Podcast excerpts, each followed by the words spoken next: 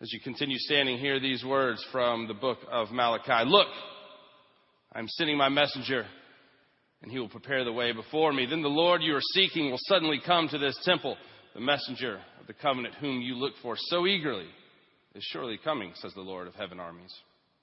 But who will be able to endure it when he comes? Who will be able to stand and face him when he appears? For he will be like a blazing fire that refines metal or like a strong soap that bleaches clothes. He will sit like a refiner of silver, burning away the dross.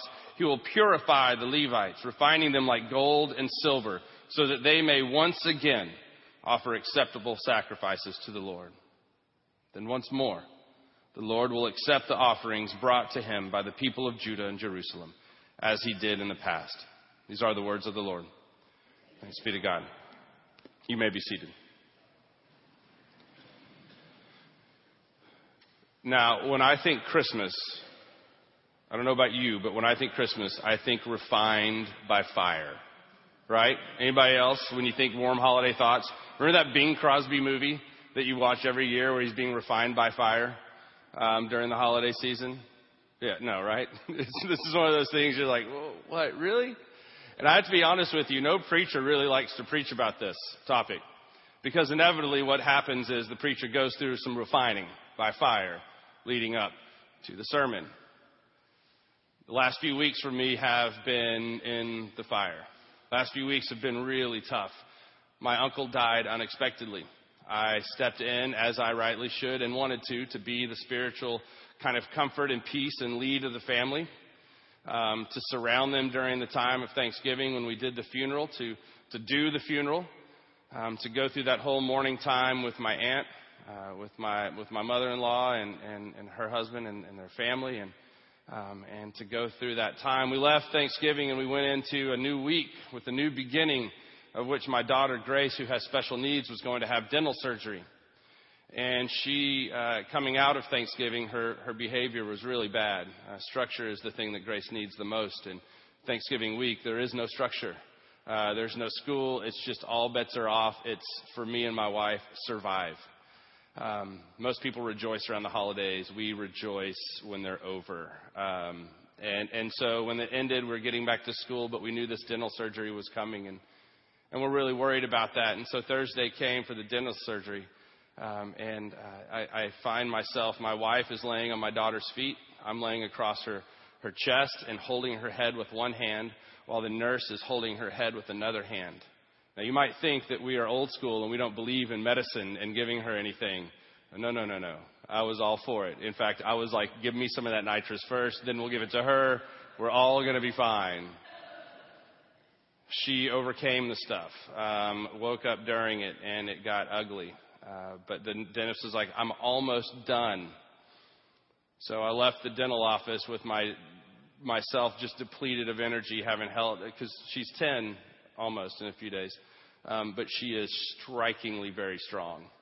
Um, and or maybe that just is more of a judgment about me and my health. But um, so I, so we get we leave there, and, and Jenna had an appointment she had to go to, so I stayed at home with Grace. And Grace, coming out of the medicine, was walking like a drunken sailor. She doesn't walk. If you've ever seen her, um, the doctor said she would never walk, but Grace decided otherwise um, but she still doesn't walk very stable all the time. And so as she's walking, she with coming out of this medicine, she was falling all over the place. And I had to, you know, most kids you think would just lay down, but not Grace. She was so disoriented that she needed to go, and she didn't know what she needed, but she was going.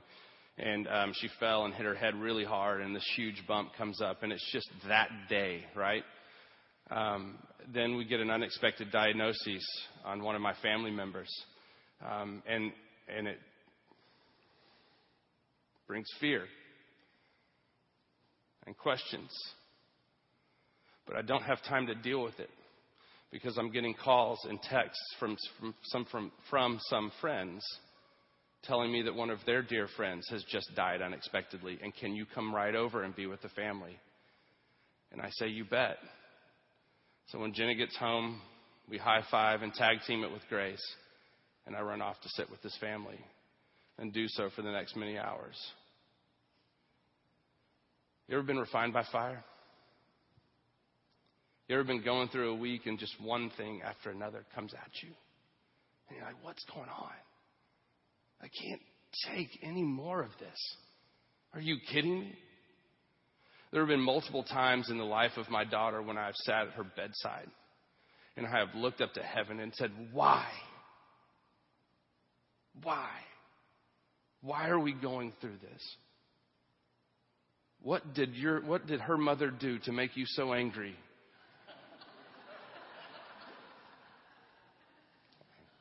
I mean, some of y'all know her, you get it. But you find yourself in these situations and you just get angry. And a lot of times anger is okay, right? In the Psalms, we see anger coming out all the time at God. Wouldn't it be great if in those moments, and I have to tell you, I haven't been really good at it this week. David just beautifully texted me multiple times this week, and he's like, Hey, do you need me to preach on Sunday? I'm fine. I can do that. I was like, No, David, I'm good. This is, you know, my time in the big house. I'm excited about coming to see them. Um, I know they're excited about seeing me. You know, it's just a love affair we have going on behind your back. It's weird. Um, and and he's like, I was like, you know, besides being refined by fire, I can't walk away from this in the week I'm having. He's like, yeah, but you're in like a four alarm fire. I'm like, yeah, okay. But I think it's in those moments that we find a place to step into and say, okay, God, what is it that you need to remove from me so that I can then be stronger for you? So that's what this refining process is all about, right? You take these metals and you get rid of the impurities. You get rid of the things that are making them weak. And the refiner works his little magic and he, and he goes this heat and he, and he puts charcoal on it and he does all this stuff so that that metal comes out stronger and more beautiful and more pure. This is what goes on with this refining moment, this, this time where God is, is saying, you know, okay, there, there's going to be a little bit of refinement here. But in the end, do you know what they say a refiner looks for to know that the refining process is done? His own image. They say that when that gold or that bar of silver, whatever it is, is finally done, because what they do, it blocks out the oxygen and, it, and, and they use charcoal and it shines it up in such a way, it gets such a sheen on this bar that when they are done, they can see their own image in the bar. You think this is where God's going with us? Like I'm refining you in such a way that, that when I'm done, when I look at you, I see me. You may wonder, as I did, why Advent? This is a weird time of year for this. This feels like a Lent thing, really. But in truth, this is a perfect time for this. Advent, this preparation, this waiting on the coming of the Lord. Yes, the Lord came once, but we live in a season of Advent where we're waiting on this second coming. We're waiting on the King to come and announce himself, to bring the end to all impurities and bring forth righteousness. In this season of Advent, we are to prepare ourselves for that second coming of the Lord. We are to sit through these moments of pain and suffering, know that there will be a day when those no longer have hold over us. But in the meantime, how are they shaping us? So that we more reflect the image of God. In this season of Advent, I pray that you don't experience refinement. I pray that, that you're already there, that when, I, that when God looks at you, He already sees His image. But should you, should you go through some refinement during this time? Should you, many of you are going to spend time with family, so you're going to be refined by fire, right? We already know this. Should you find yourself in those places? Maybe you'll have strength that I didn't to not say, God, why? God, thank you. Thank you for getting rid of the things in me that aren't of you. Because I know when we walk through this fire, we'll be stronger and more pure and ready for the coming of the King.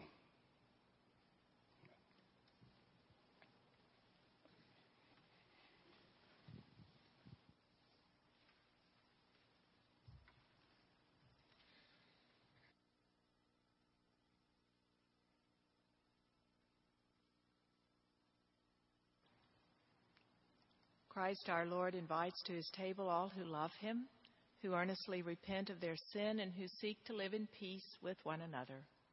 Therefore, let us come before the Lord and confess our sins together. Let us pray. Almighty God, to you all hearts are open, all desires known, and from you no secrets are hidden. Cleanse the thoughts of our hearts by the inspiration of your Holy Spirit, that we may perfectly love you and worthily magnify your holy name through Jesus Christ our Lord. Amen. Hear these wonderful words of assurance. Christ died for us while we were yet sinners, and that proves God's love toward us. In the name of Jesus Christ, we are forgiven. Thanks be to God.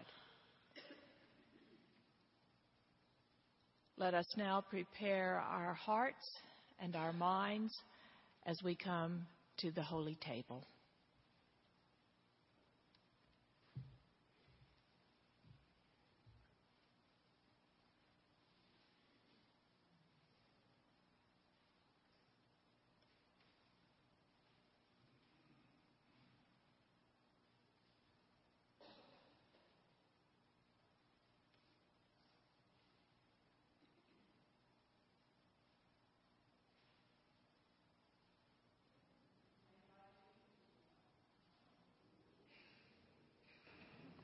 I invite you to turn to page 15 in the hymnal and let us join together in the prayer of great thanksgiving.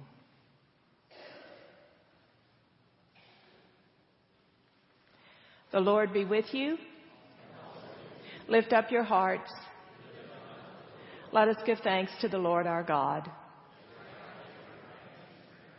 It is right and good and a joyful thing always and everywhere to give thanks to you, Father Almighty and so, with all your people on earth and all the company of heaven, we praise your name and join their unending hymn.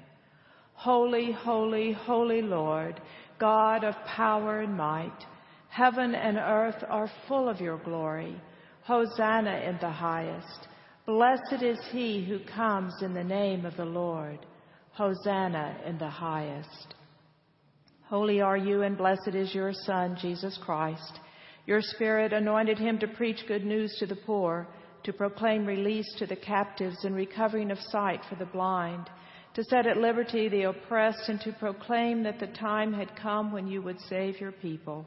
He healed the sick, fed the hungry, ate with sinners, and by the baptism of his suffering, death, and resurrection, you gave birth to your church. You delivered us from slavery to sin and death and made with us a new covenant through water and the Spirit. When he ascended into heaven, the Lord Jesus promised to be with us always in the power of the Holy Spirit. On the night in which he gave himself up for us, the Lord Jesus took bread, and after giving thanks to you, he broke the bread. And he gave it to his disciples and said, Take, eat, this is my body given for you. Do this in remembrance of me. After the supper, he took the cup. And again, after giving thanks to you, he gave the cup to his disciples and said, Drink from this, all of you, for this is my blood of the new covenant poured out for you and for many for the forgiveness of sins. So often as you drink it, do this in remembrance of me. And so, in remembrance of these, your mighty acts in Jesus Christ, we offer ourselves as a holy and living sacrifice in union with Christ, offering for us as we proclaim the mystery of the faith. Christ has died. Christ is risen. Christ will come again. Pour out your Holy Spirit on all of us gathered here and upon these gifts of bread and wine. Make them be for us the body and blood of Christ, that we may be for the world the body of Christ redeemed by his blood. By your Spirit, make us one with Christ one with each other, and one in ministry to all the world until Christ comes again in final victory and we feast at his heavenly banquet. Through your Son, Jesus Christ, with the Holy Spirit in your holy church, all honor and glory is yours, Father Almighty, now and forever. Amen. With the confidence of the children of God, let us pray as Jesus taught us. Our Father, who art in heaven, hallowed be thy name. Thy kingdom come, thy will be done, on earth as it is in heaven. Give us this day our daily bread, and forgive us our trespasses, as we forgive those who trespass against us. And lead us not into temptation, but deliver us from evil. For thine is the kingdom, and the power, and the glory forever. Amen.